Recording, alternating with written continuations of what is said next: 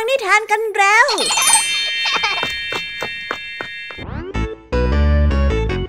สวัสดีค่ะน้องๆ ยินดีต้อนรับเข้าสู่รายการคิสอารายการนิทานที่แฝงไปด้วยความสนุกและก็ข้อคิดคติสอนใจ ที่จะมาเล่าให้กับน้องๆ ได้ฟังกันอย่างจุใจ ควบคู่ไปกับความสนุกสนาน และเต็มไปด้วยจินตนาการที่น้องๆนนั้นต้องห้ามพลาดเลยทีเดียวค่ะ วันนี้นะคะคุณครูไหว มีนิทานแฟนตาซีมาเล่าถึงสองเรื่อง ซึ่งนิทานแฟนตาซีที่ว่านี้ก็เป็นเรื่องราวลึกลับสุดจินตนาการ ที่เล่าเกี่ยวกับการผจญภัยในป่าใหญ่ของสองพี่น้อง ที่ถูกขับออกมาจากบ้าน แล้วไปเจอกับเรื่องราวสารพัดกับนิทานเรื่องแรกที่มีชื่อเรื่องว่าสองพี่น้องกับคำสาป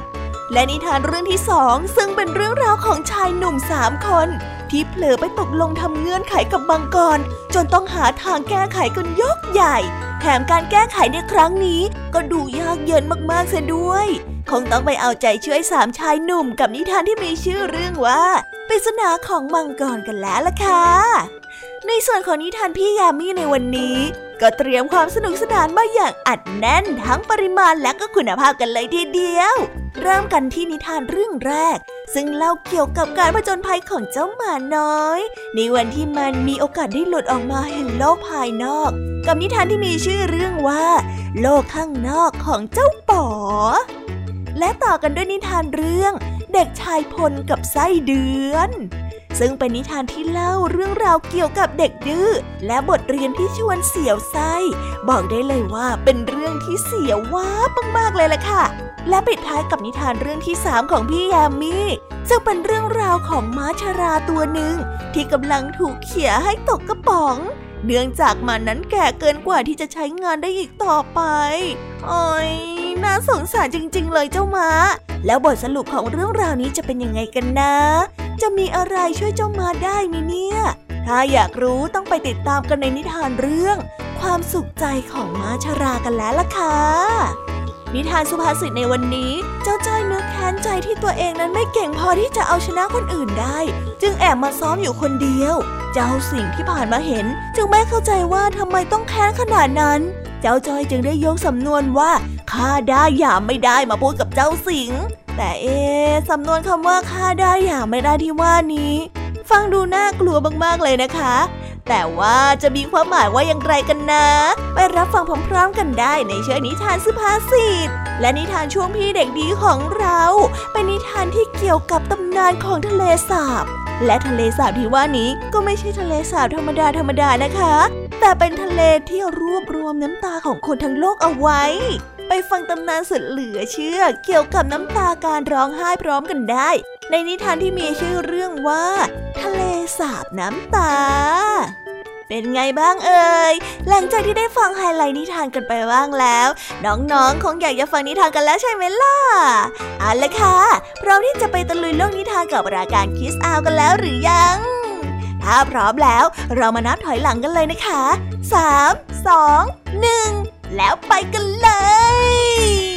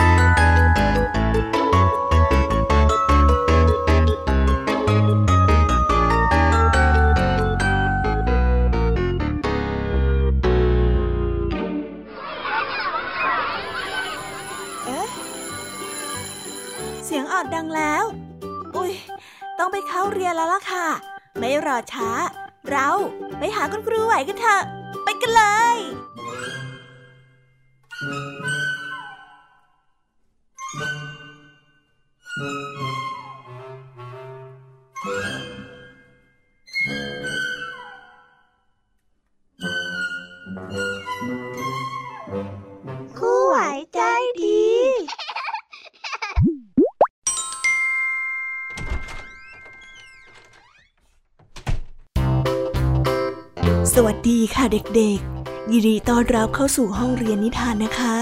วันนี้คุณครูไหวมีนิทานแฟนตาซี ที่เป็นเรื่องราวเกี่ยวกับการผจญภัยแบบตื่นตาตื่นใจสุดจินตนาการมาฝากกันค่ะ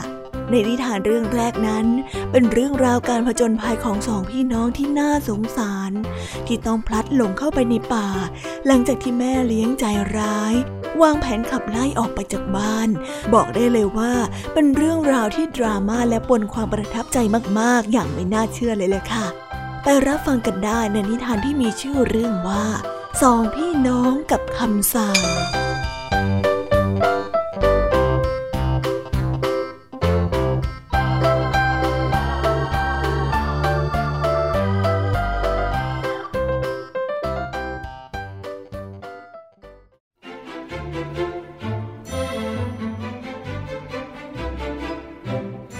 นานมาแล้วยังมีเด็กหญิงและเด็กชายตัวเล็กๆสองคน อาศัยอยู่กับพ่อ ที่เป็นชายตัดฟืน ซึ่งมีนิสัยที่ชอบกินเหล้าเมายาอยู่เสมอ ต่อมาเมื่อผู้ที่เป็นพ่อมีภรรยาใหม่ เด็กทั้งสองคนก็มักจะถูกใช้งานอย่างหนัก ด้วยเพราะว่าแม่เลี้ยงนั้น นอกจากจะไม่รักใครเด็กๆแล้ว ยังรังเกียจลูกติดของสามีเป็นอันมากอีกด้วย แม่เลี้ยงจึงมักจะดุด่าทุบตีลูกเลี้ยงตัวน้อยๆอยู่เสมอ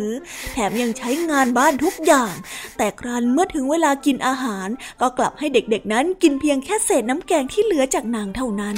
เมื่อเด็กๆได้เข้าไปบอกกล่าวกับผู้เป็นพ่อ ก็มีแต่จะถูกด่าซ้ำเติมอีก เพราะว่าผู้เป็นพ่อนั้นไม่เคยสนใจลูกๆ เขาได้ตามใจแม่เลี้ยงทุกอย่างวันหนึ่ง ผู้ที่เป็นแม่เลี้ยงได้เอ่ยกับสามีไปว่า นี่พี่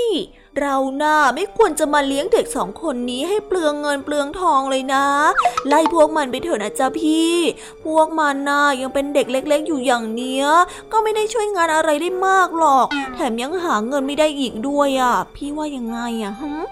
พ่อของเด็กๆ เชื่อผู้ที่เป็นภรรยาใหม่ จึงได้หลอกลูกน้อยทั้งสองนั้นเข้าป่า ลูกๆ เอ้ย ลูกรอพ่ออยู่ตรงนี้นะ ถ้าหากว่าพ่อไม่กลับมารับเนี่ย ก็ห้ามไปไหน เดี๋ยวจะหลงป่าเอาได้ เอาละเอาละจงรอพ่ออยู่ตรงนี้ เดี๋ยวพ่อจะกลับมารับตอนเย็นๆ ว่าแล้วผู้ที่เป็นพ่อก็ได้ออกจากป่า และทิ้งให้เด็กตัวน้อยๆทั้งสองอยู่กลางป่ากลางดงเพียงลำพัง สองพี่น้องได้รอคอยผู้เป็นพ่อมารับตั้งแต่เช้าจนเย็น เมื่อฟ้านั้นได้เริ่มมืดค่ำแล้ว ผู้ที่เป็นพ่อก็ยังไม่มารับ ผู้เป็นน้องนั้นได้เริ่มร้องไห้ ผู้ที่เป็นพี่ก็ได้แต่ปลอบและกอดน้องเอาไว้ จนในที่สุดทั้งสองก็ได้หลับไปด้วยความหิวโหย ครั้นเมื่อรุ่งเช้า ตะวันได้ส่องแสงสว่างและอบอุ่น ผู้ที่เป็นพี่ได้เอ่ยกับน้องไปว่า น้องเอ้ยพี่คิดว่าพ่ออาจจะทิ้งเราแล้วพี่เคยได้ยินพ่อพูดอยู่บ่อยๆ กับแม่เลี้ยงว่า เขาไม่อยากเลี้ยงเราทั้งสองคนเอาไว้ถ้าอย่างนั้นเราจะทำยังไงดีเจ้าพี่ น้องได้ถามพลางสะอื้นร้องไห้ไปด้วย ผู้ที่เป็นพี่จึงได้เอ่ยขึ้นว่า เราคงต้องไปหาที่อยู่ใหม่อะ อาจจะไปอาศัยอยู่กับชาวไร่แล้วก็ชาวนา หรืออะไรก็ได้ แล้วเราก็ช่วยเขาเป็นการตอบแทนเพื่อแลกกับค่าอาหาร แต่ตอนนี้น้องจงรออยู่ที่นี่ก่อนนะ พี่จะลองไปเดินดูว่า แถวเนี้ยจะมีผักผลไม้อะไรให้เราพอกินได้บ้างว่าแล้วผู้ที่เป็นพี่ก็ได้เดินเข้าไปในกลางป่า พยายามจะแงนหน้าดูผลไม้ต่างๆ บนต้นไม้ แต่ทว่าก็ไม่พบอะไรเลย เดินไปอีกสักพักหนึ่ง เด็กน้อยก็ได้เจอต้นไม้ขนาดใหญ่ต้นหนึ่ง จึงได้ปีนขึ้นไปดู หวังว่าจะมีผลไม้สุกๆหวานๆอยู่ตามกิ่งก้านสาขาบ้าง เมื่อปีนขึ้นไปจนถึงกิ่งไม้แรก เด็กน้อยผู้ที่เป็นพี่ได้เห็นไข่ใบขนาดใหญ่สี่ฟองวางอยู่ เด็กน้อยผู้ที่เป็นพี่ดีใจมาก จึงได้ถอดเสื้อออกและหยิบไข่นั้นใส่ลงไป จากนั้นก็ได้รีบปีนลงมาจากต้นไม้ในทันที เด็กน้อยได้รีบหาเศษกิ่งไม้แห้งๆกับหินชนวนมาก่อไฟ จากนั้นก็ได้ปิ้งไข่หน้าตาประหลาดทั้งสี่ฟองนั้นจนสุกเออแบ่งไข่กินกับน้องคนละสองฟองก็คงจะอิ่มไปได้จนถึงเย็นเลยทีเดียวเลยล่ะฮะโชคดีจริง ๆ เลย เด็กน้อยได้คิดในใจ แต่ครั้นพอได้กลิ่นหอมหวานของไข่ปิ้ง เด็กน้อยผู้ที่เป็นพี่ก็ได้เริ่มแกะไข่ฟองที่หนึ่งออก ครั้นพอได้กินไข่อย่างอร่อยอร่อยไปหมดฟองแรกแล้ว เด็กน้อยที่ทนความอยากไม่ไหว จึงได้แกะไข่กินอีกฟองหนึ่งเหลือไข่สองฟอง เออ ให้น้องฟองหนึ่งแล้วก็ให้ตัวเราฟองหนึ่งก็แล้วกัน เด็กน้อยได้เริ่มออกเดินทางกลับไปหาน้อง แต่ในระหว่างทาง ก็ได้แกะไข่กินเสียฟองหนึ่ง ตอนนี้เหลือไข่เพียงแค่หนึ่งฟองเท่านั้น เมื่อเดินต่อไปเรื่อยๆ ยังไม่ทันถึงที่น้องคอยอยู่ ผู้ที่เป็นพี่ก็ได้แกะไข่ฟองสุดท้ายและก็กินไปจนหมด แล้วทันใดนั้นร่างของเด็กน้อยผู้ที่เป็นพี่ ก็ได้ค่อยๆ แปลสภาพกลายเป็นงูตัวใหญ่ในบัดนั้นฝ่ายน้องคนเล็กเมื่อได้รอพี่อยู่นานก็ไม่เห็นว่าพี่นั้นกลับมา จึงได้ออกตามหา คลันแล้วคลันเล่า ก็ได้เดินมาพบงูตัวใหญ่ตัวหนึ่ง ซึ่งได้เลื้อยสวนมาพอดี น้องเอ๋ยน้อง นี่นี่พี่เอง น้องคนเล็กได้ตกใจมากเมื่อได้ยินเสียงพี่ชายของตนที่งูตัวนั้น พลางถามว่าเรื่องราวมันเป็นมาอย่างไร ผู้ที่เป็นพี่ได้เล่าความจริงให้กับน้องฟังทั้งหมดว่า ความที่เป็นคนโลภมากและก็ตะกะตะกามนั้น ได้กินไข่ไปจนหมดเสียสี่ฟอง และไข่นั้นก็เป็นไข่ของงูที่มีเวทมนต์และเจ้างูนั้นก็คงสาบเอาไว้ว่า ถ้าใครขโมยไข่ใบนี้ไปกินต้องกลายเป็นงูไปด้วย งูที่เป็นพี่ชายได้ร้องไห้ด้วยความเสียใจ เด็กน้อยได้แต่กอดงูพี่ชายเอาไว้ แล้วก็ชวนกันเดินทางต่อไปเรื่อยๆ เมื่อค่ำวันนั้นเด็กน้อยและงูผู้เป็นพี่ได้เดินทางไปพบกระท่อมหลังหนึ่ง กระท่อมหลังนั้นเป็นของตายายใจดีคู่หนึ่ง ได้อาศัยอยู่ตามลำพังไม่มีลูกไม่มีหลาน เมื่อเด็กน้อยได้เล่าความจริงทุกอย่างให้กับตาและยายได้ฟัง ตายายก็ได้ยินยอมให้เด็กน้อยทั้งสองและงูอาศัยอยู่ด้วยกัน ตายายนั้นไม่มีอาชีพอะไร ได้แต่เก็บผักหาฟืนมาทำอาหารกินกันบ้าง หาสมุนไพร หาของป่าไปขายในเมืองบ้างในบางครั้ง เมื่อเด็กน้อยและงูผู้ที่เป็นพี่ไปอาศัยอยู่ด้วยกัน ทั้งสองก็ได้ช่วยตากับยายทำงานบ้านบ้าง และได้ออกไปหาผลหมากรากไม้มาให้ตากับยาย เวลาผ่านไปได้ระยะหนึ่ง เทวดาได้สถิตอยู่ที่บริเวณชายป่านั้นได้เกิดความสงสาร จึงได้จำแรงแปลงกายเป็นงูตัวใหญ่ออกมาวางไข่ไว้ที่บริเวณใกล้ๆกับกระท่อมของตาและยาย ฝ่ายงูผู้ที่เป็นพี่ เมื่อได้เห็นเหตุการณ์ทุกอย่าง เมื่อเห็นงูนั้นได้ออกไข่ออกมา แล้วกำลังจะเลื้อยคลานหนีไป จึงได้รีบเลื้อยไปและพลางบอกว่าเออแม่แม่งูจ้าแม่งูจ้า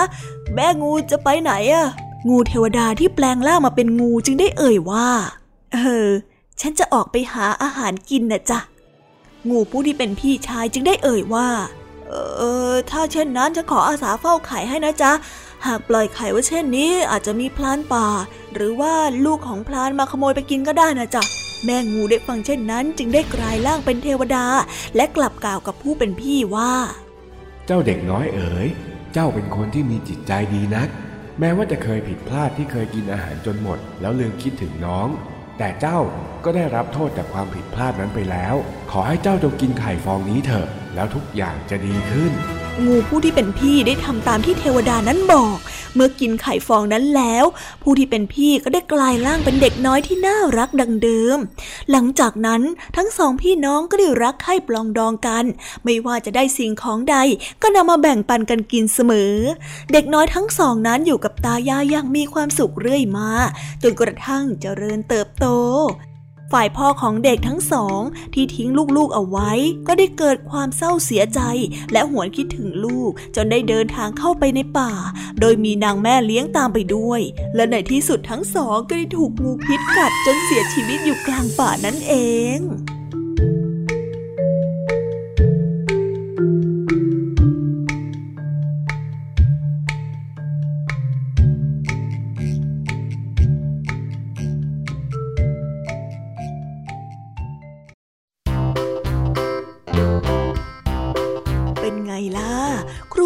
บอกแล้วว่าเป็นเรื่องราวสุดดราม่าและสุดแสนที่จะประทับใจ เพราะสุดท้ายแล้วนะคะสองพี่น้องทั้งสองคนก็ได้เรียนรู้ที่จะแบ่งปันกัน และไม่พยายามที่จะเอาเปรียบ อีกทั้งความที่เป็นคนที่ยังมีจิตใจดี จึงทำให้เกิดสิ่งที่สุดแสนวิเศษขึ้นกับชีวิตอีกด้วย น่ารักจริงๆเลยนะคะ พี่น้องคู่นี้เนี่ย สำหรับนิทานในเรื่องที่สองที่คุณครูไหวได้เตรียมมาในวันนี้ ก็เป็นเรื่องราวของการผจญภัยอีกเหมือนกันค่ะ แต่ในครั้งนี้เป็นการแก้ไขปริศนาของมังกร เพราะว่าเหล่าชายหนุ่มสามคน ได้ไปเผลอตกลงทำเงื่อนไขบางอย่างกับมังกรเอาไว้ จนเกิดเป็นเรื่องยุ่งยากในชีวิตทำให้เขาต้องออกเดินทาง เพื่อไปทำให้เรื่องราวนี้จบลงด้วยดี ไปรับฟังนิทานเรื่องนี้พร้อมๆกันได้เลยค่ะ กับนิทานที่มีชื่อเรื่องว่า ปริศนามังก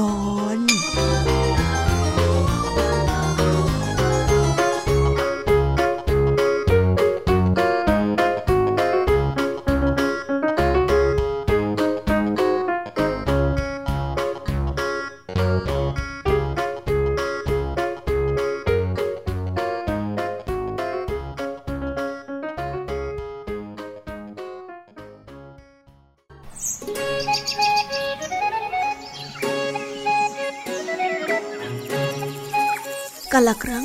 านมาแล้ว เมืองแห่งหนึ่ง แม้จะมีทหารมากมาย แต่ทว่าพระราชาเป็นคนที่ขี้เหนียวเป็นอย่างมาก จึงจ่ายเงินค่าบำรุงกองทัพ และเจียดเงินซื้อสเสบียงให้แก่กองทัพเพียงเล็กน้อยเท่านั้น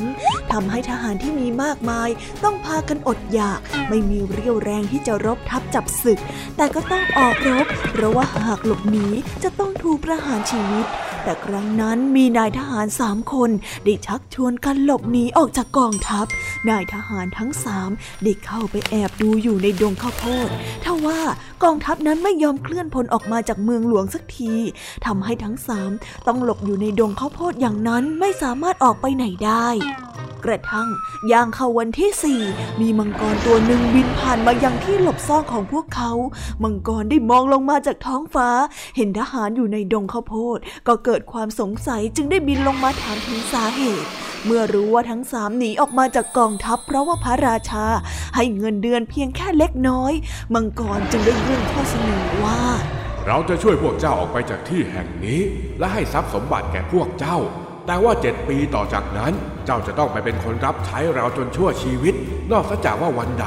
เจ้าจะตอบปัญหาของเราได้สามข้อ แล้วเราจึงจะยอมปล่อยให้พวกเจ้าเป็นอิสระ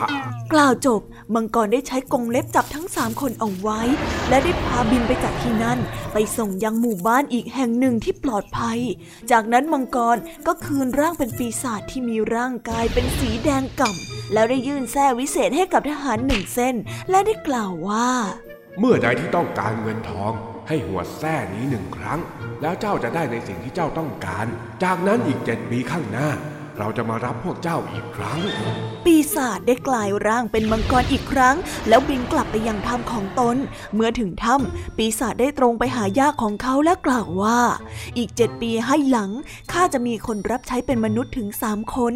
มันจะรับใช้ข้าจนชั่วชีวิต นอกเสียจากว่ามันจะตอบคำถามของข้าได้สามข้อ มันจะได้เป็นอิสระ นางไม่ต้องการให้หลานของตนไปวุ่นวายกับมนุษย์ เพราะว่าอาจจะนำภัยมาสู่ตนเองได้ในที่สุด ย่าของปีศาจได้เอ่ยถาม ปีศาจมังกรได้บอกคำเฉลย โดยที่ไม่รู้เลยว่า ผู้ที่เป็นย่าคิดจะเอาคำตอบนี้ไปบอกกับสามคนส่วนทหารทั้งสามก็ร่ำรวยขึ้นอย่างรวดเร็ว พวกเขาได้ใช้ชีวิตอย่างสงบสุข โดยลืมไปว่าได้สัญญากับปีศาจมังกรเอาไว้ เวลาผ่านไปเจ็ดปี ปีศาจมังกรได้รับตัวมนุษย์ทั้งสามเพื่อพามาที่ถ้ำของตน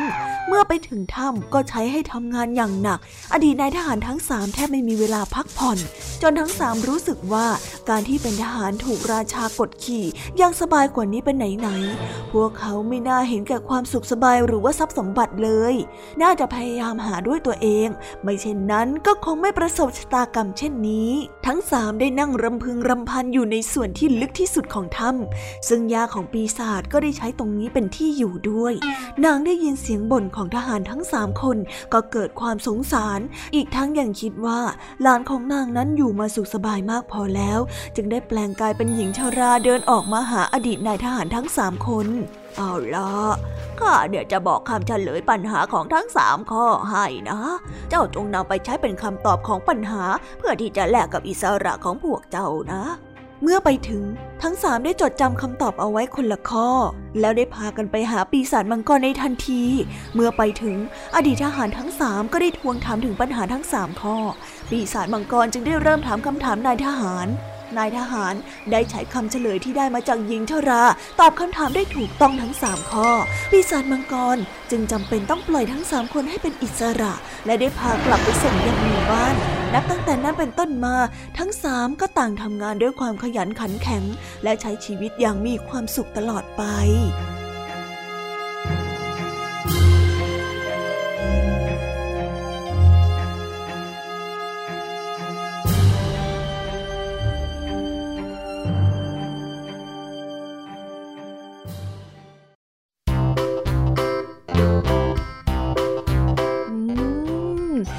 ถ้าไม่ได้คุณย่าของมังกรมาคอยช่วยเหลือแล้วก็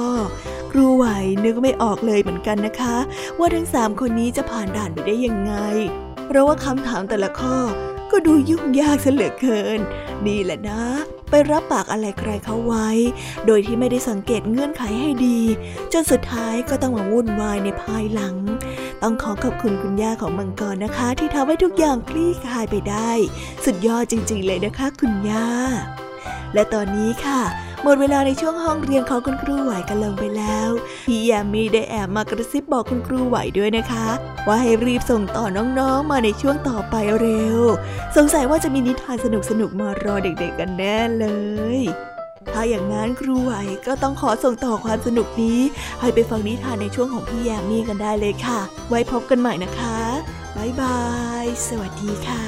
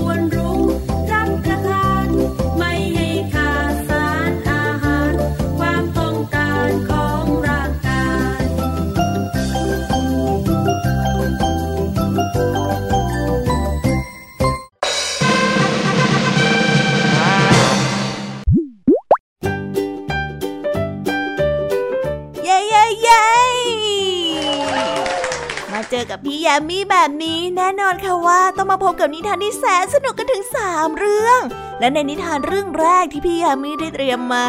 เป็นเรื่องราวของการผจญภัยกับเจ้าหมาขี้สงสัย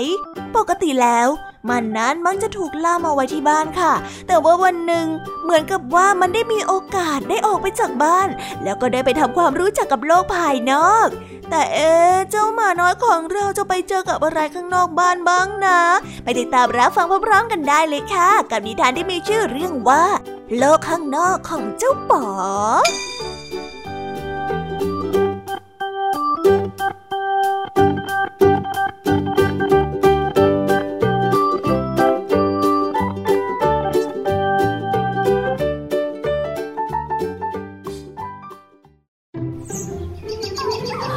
ป๋อเป็นลูกหมาตัวเล็กๆขนหนา ถึงตัวมันจะเล็กแต่เจ้าป๋อนั้นหัวโตมากตีนก็โตเจ้าป๋อมีนิสัยที่อยากรู้อยากเห็นเป็นที่สุด ก็อะไรอะไรมันน่าสนใจไปทั้งนั้นนี่นา มันสงสัยว่าจะมีใครอยู่ที่ใต้เก้าอี้นวลตัวใหญ่ ๆ นี้ไหม มีใครอยู่ในมุมมืด และเจ้าหมาในกระจกนั้นเป็นใครกันนะ มันได้สนใจเข้าของที่คนใช้ ทั้งอย่างเป็นคู่ แยกจากกันได้ และอย่างที่แยกกันไม่ได้ อย่างเช่น ขากางเกง หรือรองเท้าแตะ เจ้าป๋อสนใจเรื่องนอกบ้านด้วย แต่มันออกไปไม่ได้ เพราะมันถูกผูกล่ามไว้กับบ้านเสมอ หากได้ออกไปไหนก็จะมีคนจูงมันไว้ แต่เจ้าป๋อสนใจมากที่สุดนั่นก็คือเสียงประหลาดที่ดังออกมาจากอีกด้านหนึ่งของรั้วบ้าน เสียงนั้นดังแควกแควกกาบกาบบางทีก็ดังกิบกิบวันหนึ่งเจ้าป๋อไม่ได้ถูกล่าม และมีคนลืมปิดประตูหลังบ้านเอาไว้ด้วย เจ้าป๋อจึงได้ถือโอกาสนี้ออกไปดูโลกภายนอก มันได้วิ่งปลอเข้าไปในสวน และได้ตรงไปที่รั้วต้นไม้สีเขียว เจ้าป๋อพยายามจะหาทางออก ทีแรกมันก็ได้กระโดดข้ามไป แต่รั้วนั้นสูงเกิน ข้ามไปไม่ไหว จึงได้หาทางมุด ต้องออกแรงขุดนิดหน่อย แต่เจ้าป๋อนั้นก็มุดออกไปจนได้ ตรงหน้าของเจ้าป๋อก็คือเป็ดสีขาวสองตัวกำลังเดินไปเดินมาและส่งเสียงก้าบก้าวแควกแควกเจ้าป๋อได้ร้องทัก แต่เป็ดก็ไม่สนใจ มันได้พากันร้องกาบกาบและเดินหนีไป เจ้าป๋อเดินตามอย่างไม่ลดละ เป็ดได้หยุดอยู่ที่ใต้ต้นไม้ ซึ่งมีอ่างน้ำเต็มเปี่ยม เป็ดทั้งคู่ได้จุ่มปากสีเหลืองลงไปในน้ำ เจ้าป๋อได้หยุดดูว่ามันนั้นทำอะไรกัน เป็ดทั้งสองตัวนั้นเสียเวลาดื่มน้ำนินโข พอดื่มกันตัวละอึกสองอึกใหญ่ ๆ แล้วก็หันมาดูเจ้าป๋อ เจ้าป๋อได้ร้องทักขึ้นอีกว่า เป็ดทั้งสองตัวได้ถอยห่างออกมา เจ้าป๋อได้ตรงไปที่อ่างดื่มน้ำบ้าง นกบนต้นไม้ได้ส่งเสียงร้องเพลงกันเพราะดี เจ้าป๋อได้คิด แสงอาทิตย์ก็ได้ส่องสว่างเจิดจ้า ได้ส่องผ่านใบไม้ลงมา และก็ไม่ร้อนมากนัก เป็ดทั้งสองตัวได้ปรึกษากันดังแควกแพกและได้เปลี่ยนเสียง ตัวแรกได้งับหางของเจ้าป๋อ อีกตัวได้กางปีกกว้างเตรียมที่จะวิ่งไล่ เจ้าปอนั้นตกใจมากได้เปิดแนบแล้ววิ่งเข้าบ้าน มุดกลับเข้าไปในบ้านอย่างรวดเร็ว วิ่งขึ้นบ้านแล้วมุดเข้าไปซ่อนตัวอยู่ที่ใต้เก้าอี้นวมตัวโตโถโถทำไมนะ เจ้าเป็ดสองตัวนั้นถึงได้ไร้ไมตีถึงเพียงนี้บ่ายสามโมงตรงวันนั้น เจ้าป๋อก็หายนิสัยอยากรู้อยากเห็นโดยสิ้นเชิงไปเลยทันที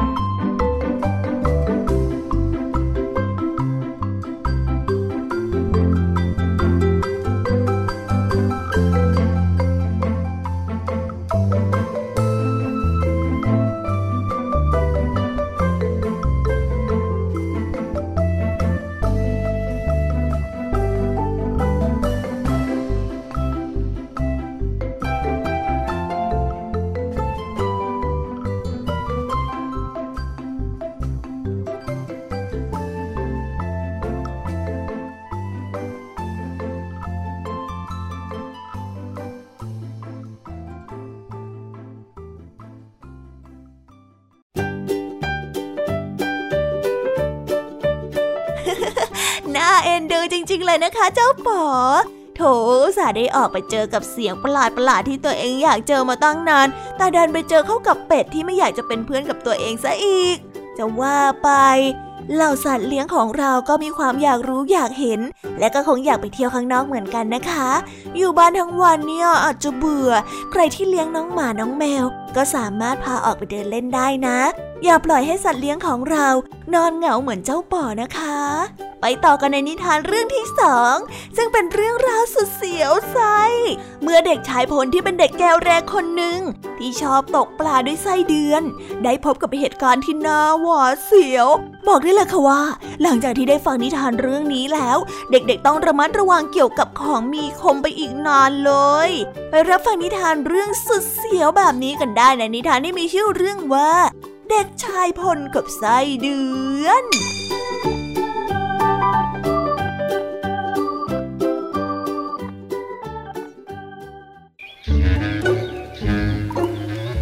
พลนั้นเป็นเด็กผู้ชายที่มีความซุกซนและคึกขนองอยู่ในตัวเเขานั้นมักจะชวนเด็กๆแถวหมู่บ้านไปวิ่งเล่นกันอย่างสนุกสนานกับเขาอยู่แถวชายทุ่ง เจ้าพลนั้นมักจะทำตัวเป็นหัวโจก เขามีความเป็นผู้นำสูงมาก เด็กๆที่ไปเล่นกับพลก็จะต้องยอมทำตามคำสั่งของพลทุกอย่าง ถ้ามาอย่างนั้นแล้วพลก็จะไม่ยอมไปเล่นกับเขาด้วย ทุกๆวันพลจะพาเพื่อนๆ ไปขุดไส้เดือนขึ้นมาพลจะสอนวิธีการนำไส้เดือนมาเกี่ยวกับเบ็ด เพื่อนำไปเป็นเหยื่อการตกปลา แต่ด้วยความคึกขนองของพล พลนั้นมักจะจับไส้เดือนขึ้นมา แล้วด้วยใช้มีดกรีดลำตัวของไส้เดือนตามยาว และควักเอาไส้ในตัวของไส้เดือนออกมาจนหมด จากนั้นก็ได้เอาได้มาเย็บติดกันอย่างสนุกสนาน ก่อนที่จะบอกให้เพื่อนๆนั้นเอาไปเกี่ยวเบ็ดตกปลาได้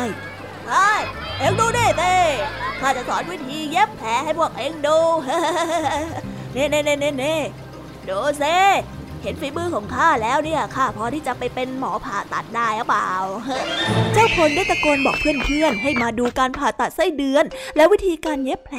เพื่อเตรียมไปเป็นหมอในอนาคต แต่เพื่อนๆนั้นไม่เห็นด้วยกับการกระทำของพลเท่าไหร่ เพื่อนจึงได้บอกกับพลไปว่า ข้าว่าเอ็งหยุดเถอะนะ อย่าไปทำมันเลย ถ้าเอ็งจะทำมันเป็นเหยื่อตกปลาเอ็งก็ไม่จำเป็นที่จะต้องเล่นพี่เล่นแบบนี้ ว่าไหมพวกเรา ใช่ใช่นี่มันเป็นบาปนะเว้ย เอ้ยบาปอะไรอะมงบาปอะไรข้าไม่สนหรอกไร้สาระชะมัดเลย พลได้พูดแล้วก็จับไส้เดือนตัวใหม่มาทำแบบเดิมอีก แถมยังหัวเราะอย่างสนุกสนานกับการกระทำของตัวเขาเอง ส่วนเพื่อนๆก็ได้แต่ยืนมอง เพราะว่าห้ามพลแล้วก็ไม่ยอมเชื่อฟัง กระทั่งเวลาผ่านไปเป็นเดือน พลก็ได้ปั่นจักรยานคู่ใจไปที่ชายทุ่งอย่างรวดเร็ว เพื่อที่จะไปขุดเอาไส้เดือนมาเป็นเหยื่อตกปลาเหมือนเช่นทุกวัน ในขณะที่พลนั้นกำลังปั่นจักรยานไปอย่างรวดเร็ว จู่ๆก็ได้มีงูเลื้อยผ่านหน้าของพลไป ด้วยความตกใจของพลพลจึงได้หักจักรยานหลบจักรยานของพลเสียหลักและลื่นถลายไปกับถนน ส่วนตัวของพลนั้นกลิ้งไปถูกกิ่งไม้แห้งที่ทิ้งไว้ที่ข้างทาง ปักเอาที่กลางท้องเต็มๆพลนั้นร้องไห้โอดครวญเพราะความเจ็บปวดอยู่ข้างถนน จนกระทั่งเพื่อนๆของพลมาเห็น จึงได้รีบไปบอกพ่อกับแม่ของพลให้พาพลนั้นไปหาหมอพ่อครับแม่ครับพลพลพลพลพล พลล้นล้มแม่ครับ แล้วก็โดนไม้ทิ่มท้องอยู่ที่ข้างถนนน่ะไปไปกับผมเร็ว เมื่อเพื่อนได้ไปบอกพ่อและแม่แล้ว พ่อและแม่จึงได้รีบพาพลนั้นไปส่งโรงพยาบาล หมอก็ได้บอกกับพลว่าไม้ที่ปักท้องของพลนั้นเข้าไปยังลำไส้ด้วย จึงจำเป็นต้องผ่าตัดเพื่อเอาไม้ที่ปักนั้นออก หลังจากที่หมอได้ผ่าตัดเสร็จเรียบร้อยแล้ว พลก็ปลอดภัย และตั้งแต่นั้นเป็นต้นมา พลก็ได้เลิกทำร้ายไส้เดือนและสัตว์ตัวอื่นเพราะว่ากลัวที่จะรับบาปเหมือนครั้งที่ผ่านมา นิทานเรื่องนี้จึงได้สอนให้เรารู้ว่า การทำร้ายสัตว์ด้วยความตั้งใจ ไม่ว่าจะเป็นสัตว์เล็กหรือว่าสัตว์ใหญ่ก็ย่อมเป็นบาปทั้งนั้น เพราะว่าทุกชีวิตเนี่ยไม่ว่าจะคนหรือว่าสัตว์ ก็ย่อมรักชีวิตของตัวเองทั้งนั้นค่ะ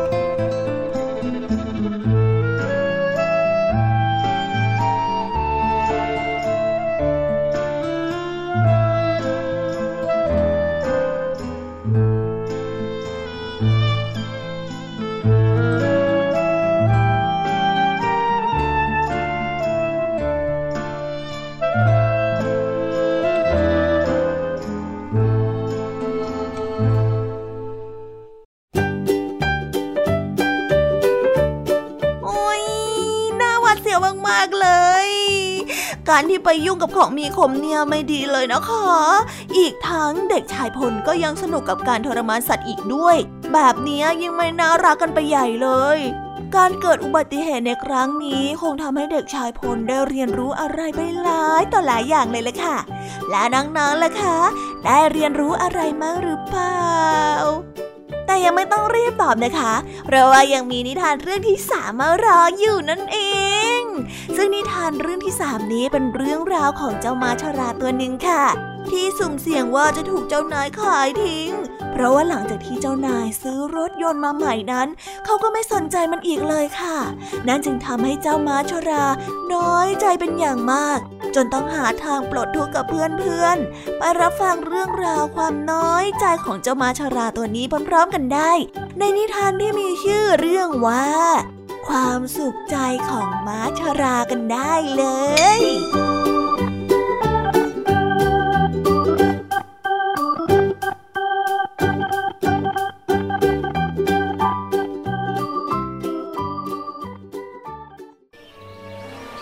กบกับอยู่ในบ้านไร่ของนายมิ่ง เคยทำงานเป็นผ่านะให้นายมิ่งไปไหนต่อไหน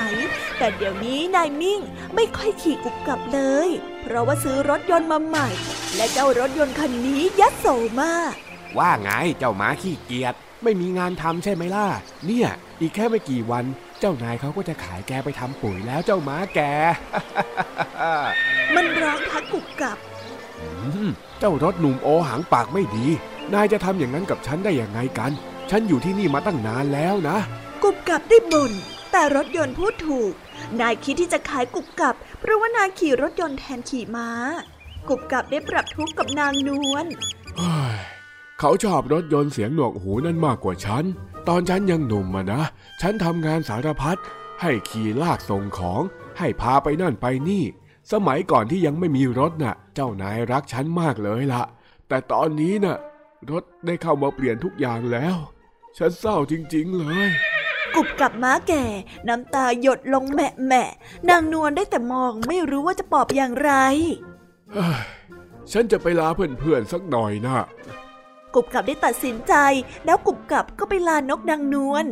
กุบกับตัดสินใจแล้ว กุบกับก็ไปลานางกุ๊กกับนางก้าบและได้แวะไปลาหมูอูดหมูอูดได้เอาแต่กินทั้งวัน กุบกับก็ต้องบอกให้เขานั้นหยุดกินชั่วครู่ก่อน อูด ฉันมาลาเธอน่ะ ฉันจะไปแล้วนะโอ้โชคดีนะโชคดีหมูอูดไม่ช่างพูด ที่แท้จริงแล้ว หมูอูดนั้นรู้ว่าวันหนึ่ง ตนก็ต้องถูกขายไปเชือด กุบกับได้แต่รออยู่ในคลอกนางเหมียวมานอนเป็นเพื่อน ได้ฟังกุบกับปรับทุกข์กุบกับได้ยินเสียงในมิ่งเดินเข้ามาในคอก กุบกับคิดว่าเขาคงนำกุบกับไปให้เจ้าของใหม่ แต่กุบกับนั้นคาดผิด นายมิ่งเอากุบกับไปลากเกวียนส่งของ เพราะว่ารถนั้นเสีย นี่ฉันน่ะขาดแกไม่ได้หรอกนะ กุบกับรถเสียบ่อยขนาดนี้ ฉันคงไม่ขายแกหรอก ยังไงแกก็ต้องอยู่กับฉันที่นี่แหละ ไม่ต้องเศร้าไปไม่ต้องเศร้าไป จริงเหรอครับนาย ดีใจจังเลยกุบกับภูมิใจมาก ทำงานอย่างตั้งใจ และเจ้ารถยัสโสก็ค่อยหุบปากลงบ้าง เพราะว่ามันไม่ได้วิเศษเท่าไหร่เลย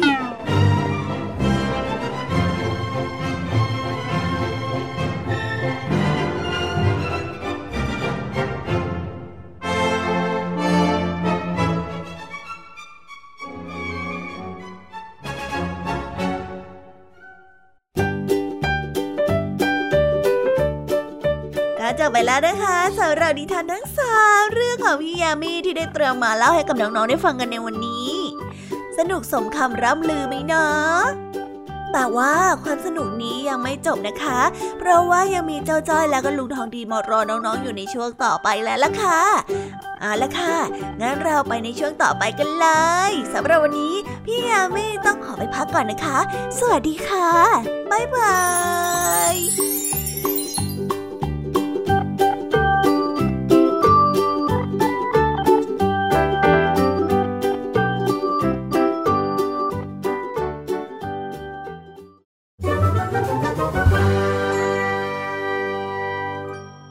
นิทานสุภาษิต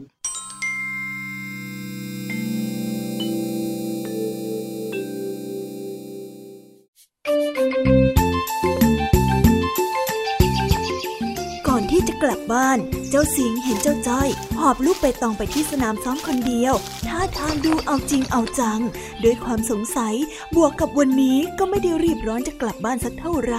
เจ้าสิงเลยเดินเข้าไปหาเจ้าจ้อย และขอฝึกซ้อมด้วยอีกคน เฮ้ยเออไอ้จ้อยทำไมเองถึงมาซ้อมไปตองอยู่คนเดียวแบบนี้ล่ะ วันนี้ครูพรก็ไม่ได้นัดให้เรามาซ้อมนี่นาอ๋อครูพรไม่ได้นัดเราซ้อมหรอก แต่ข้าน่ะ อยากฝึกให้มันเก่งขึ้นกว่านี้น่ะฮึบ แล้วทำไมเองถึงไม่ชวนข้ากับไอ้แดงมาซ้อมด้วยเล่า ก็ข้าไม่อยากจะรบกวนเวลาของพวกเองนะสิ บางทีข้าก็ไม่รู้ว่าพวกเองอยากจะซ้อมไหม หรือว่าอยากจะเก่งขึ้นไหม ข้าก็เลยพยายามซ้อมเองให้เก่งที่สุด เพื่อที่จะได้พาทีมของเราชนะยังไงล่ะ เออดีอะจ้อย เอ็งลืมไปแล้วเหรอว่าพวกเราเป็นทีมเดียวกันน่ะจะซ้อมก็ต้องซ้อมด้วยดิจะเก่งก็ต้องเก่งด้วยกัน เออเออเออเออไว้วันหน้าข้าจะชวนพวกเองกันละกันนะ วันนี้ข้าคิดไม่ทันน่ะอยู่ดีๆก็นึกเจ็บใจที่แพ้เจ้าเด็กหมู่บ้านอื่น เฮ้ยข้าเลยหอไปตามมาซ้อมที่นี่แหละโอ้ไอ้จ้อยข้าก็นึกว่าเรื่องอะไร ที่แท้เองก็ผูกใจเจ็บกับเรื่องนี้นี่เองก็แง่สิข้าไม่ลืมเด็ดขาดเลยข้าไม่เคยรู้สึกเจ็บใจขนาดนี้มาก่อนเลย พูดแล้วยังเจ็บใจไม่หาย โอ้ไอ้จ้อย เรื่องมันก็แค่นิดเดียวเอง เองก็ปล่อยปล่อยไปบ้างเถอะนะไม่ได้ ลูกผู้ชายข้าได้ อย่าไม่ได้ข้าไม่มีวันลืมเด็ดขาดเลยฮะฮะฮะข้าข้าเลยเหรอ แต่ข้าว่า ถ้าอยากจะยามก็ยามไปเถอะยามได้ แต่ข้าไม่ได้ อย่าอย่ามาทำร้ายกันเลยดีกว่าโอ้ยไม่ใช่แบบนั้นสักหน่อยข้าได้อย่าไม่ได้เนี่ยมันเป็นสำนวนไทยที่หมายถึง การปกป้องศักดิ์ศรีของตัวเองต่างหากเล่าอ๋อ อย่างนี้นี่เอง ข้าก็รู้ว่าใครจะมาฆ่าแกงกันซะอีกอะอะอะไหนไหนเองก็มาแล้ว งั้นเองมาซ้อมกับข้าสองคนก็ได้มาเออได้ได้ได้ได้แต่ข้าคงอยู่ได้ไม่นานนะ เพราะอีกสักพักอะก็ว่าจะกลับบ้านแล้วล่ะเฮ้ยไม่เป็นไร อยู่ได้แค่ไหนก็แค่นั้น ไม่แน่ข้าอาจจะกลับพร้อมเองก็ได้อะเองย้อนก่อนเลยได้เลย นี่นะโอ้ยย้อนดีนะเนี่ยคอยดูข้าบ้างละกันฮึบน่าเป็นยังไงล่ะ และขณะที่เจ้าจ้อยกับเจ้าสิงกำลังซ้อมโยนเปตองกันอยู่นั้น จู่ๆเจ้าแดงก็ปั่นจักรยานมาจอดที่สนามเปตองนี่พวกเองแอบซ้อมกันอยู่สองคนได้ยังไงวะเนี่ยทำไมถึงไม่ชวนข้าบ้างล่ะฮะ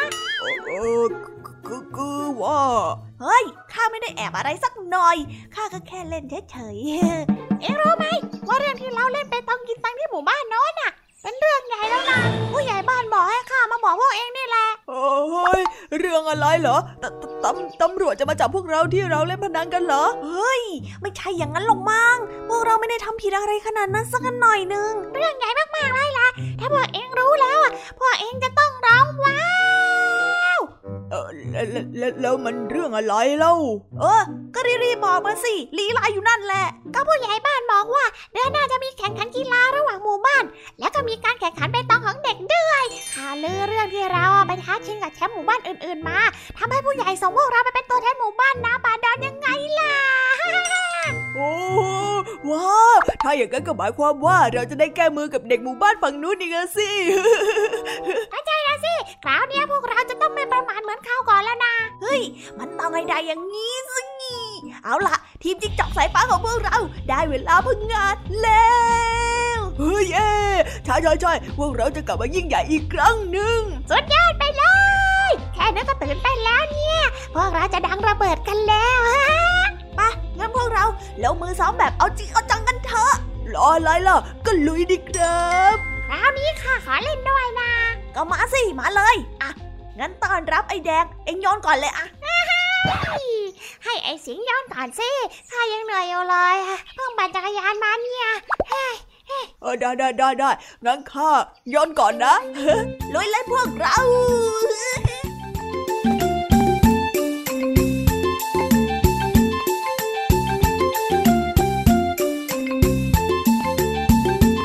แล้วก็จบกันไปเป็นที่เรียบร้อยแล้วนะคะสำหรับนิทานสุภาษิตในวันนี้ เป็นยังไงกันบ้างล่ะคะ สนุกสนานกันหรือเปล่าเอ่ยนิทานสุภาษิตจบกันไปแล้ว แต่เราก็ยังมีนิทานเด็กดีมารอน้องๆอยู่ในช่วงท้ายรายการนะคะ งั้นเราไม่รอช้าไปฟังนิทานเด็กดีกันเลยค่ะ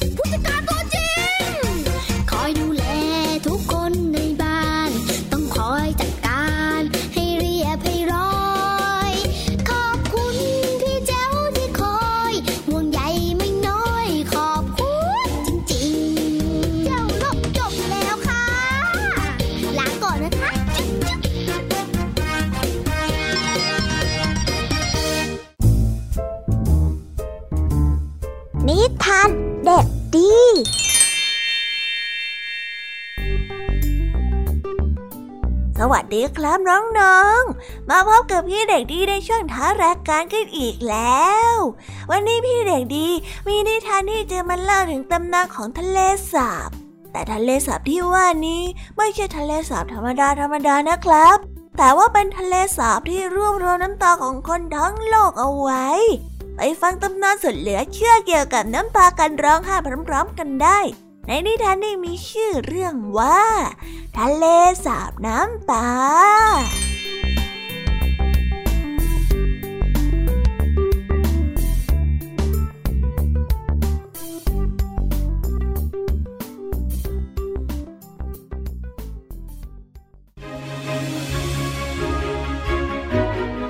ดาวกระจายสีทองที่ชายทุ่งได้เล่านิทานให้ฟังว่า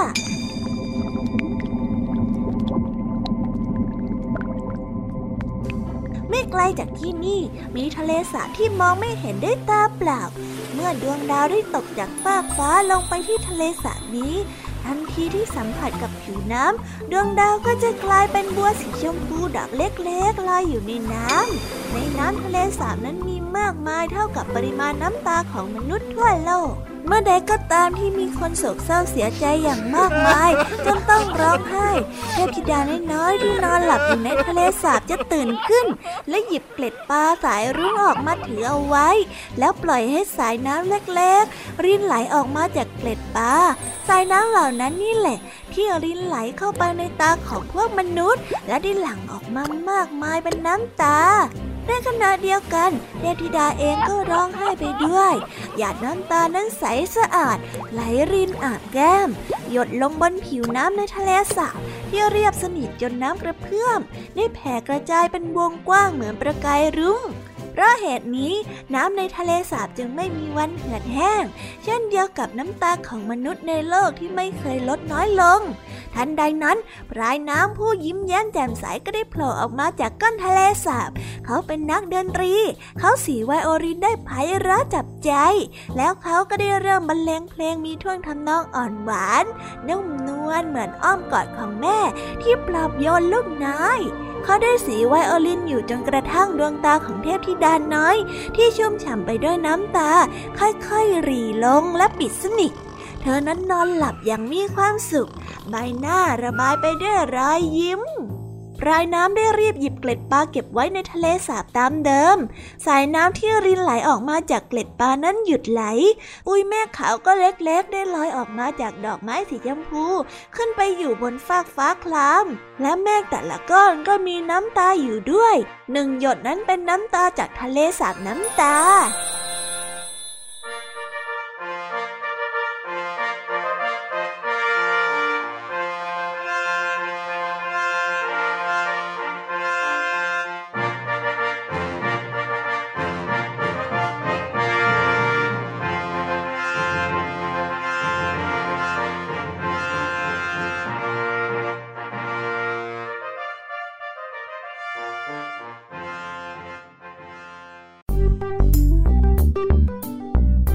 จบกันไปแล้วนะครับสำหรับนิทานเรื่องสุดท้าย และนั่นก็หมายความว่า หมดเวลาของรายการคิสอากันลงไปแล้วด้วยสำหรับใครที่รับฟังไม่ทัน หรือว่าอยากจะรับฟังนิทานใหม่อีกรอบ ก็สามารถเข้าไปฟังกันได้ที่แอปพลิเคชันไทย PBS Podcast กันนะครับสำหรับวันนี้คงต้องเริ่มลากันไปก่อนแล้ว ไว้พบกันใหม่กับรายการคิสอานะครับสำหรับวันนี้ สวัสดีครับ บ๊ายบาย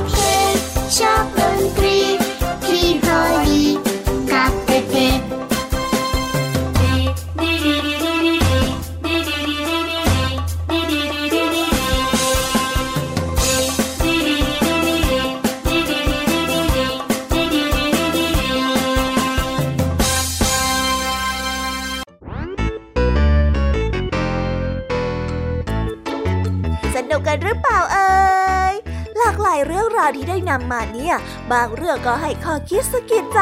บางเรื่องก็ให้ความสนุกสนานเพลิดเพลิน แล้วแต่ว่าน้องๆเนี่ยจะเห็นความสนุกสนานในแง่มุมไหนกันบ้าง ส่วนพี่ยามีแล้วก็พ่องเพื่อนเนี่ยก็มีหน้าที่ในการนำนิทานมาส่งตรงถึงน้องๆแค่นั้นเองละค่ะ แล้ววันนี้นะคะ เราก็ฟังนิทานกันมาจนถึงเวลาที่กำลังจะหมดลงอีกแล้วอะหอย ยามีต้องคิดถึงน้องๆอีกแน่เลย แต่ไม่ต้องห่วงนะคะน้องๆ พี่ยามีเนี่ยขอสัญญาเลยว่า จะกลับมาพบกันใหม่พร้อมกับนิทานที่แสนสนุกแบบนี้กันอีกแน่นอนค่ะน้องๆ อย่าลืมนำข้อคิดดีๆ ที่ได้จากการรับฟังนิทานที่แสนสนุกของคุณครูไหว พี่ยมมี่ลุงทองดีแล้วก็เจ้าจ้อย และก็นิทานจากพี่เด็กดีในวันนี้ไปใช้กันด้วยนะคะเด็กๆ เอาไว้พบกันใหม่ในวันพรุ่งนี้นะสำหรับวันนี้พี่ยมมี่ต้องขอตัวลากันไปก่อนแล้วล่ะค่ะค่ะ สวัสดีค่ะ บ๊ายบายนะคะน้องๆ และพบกันใหม่ค่ะ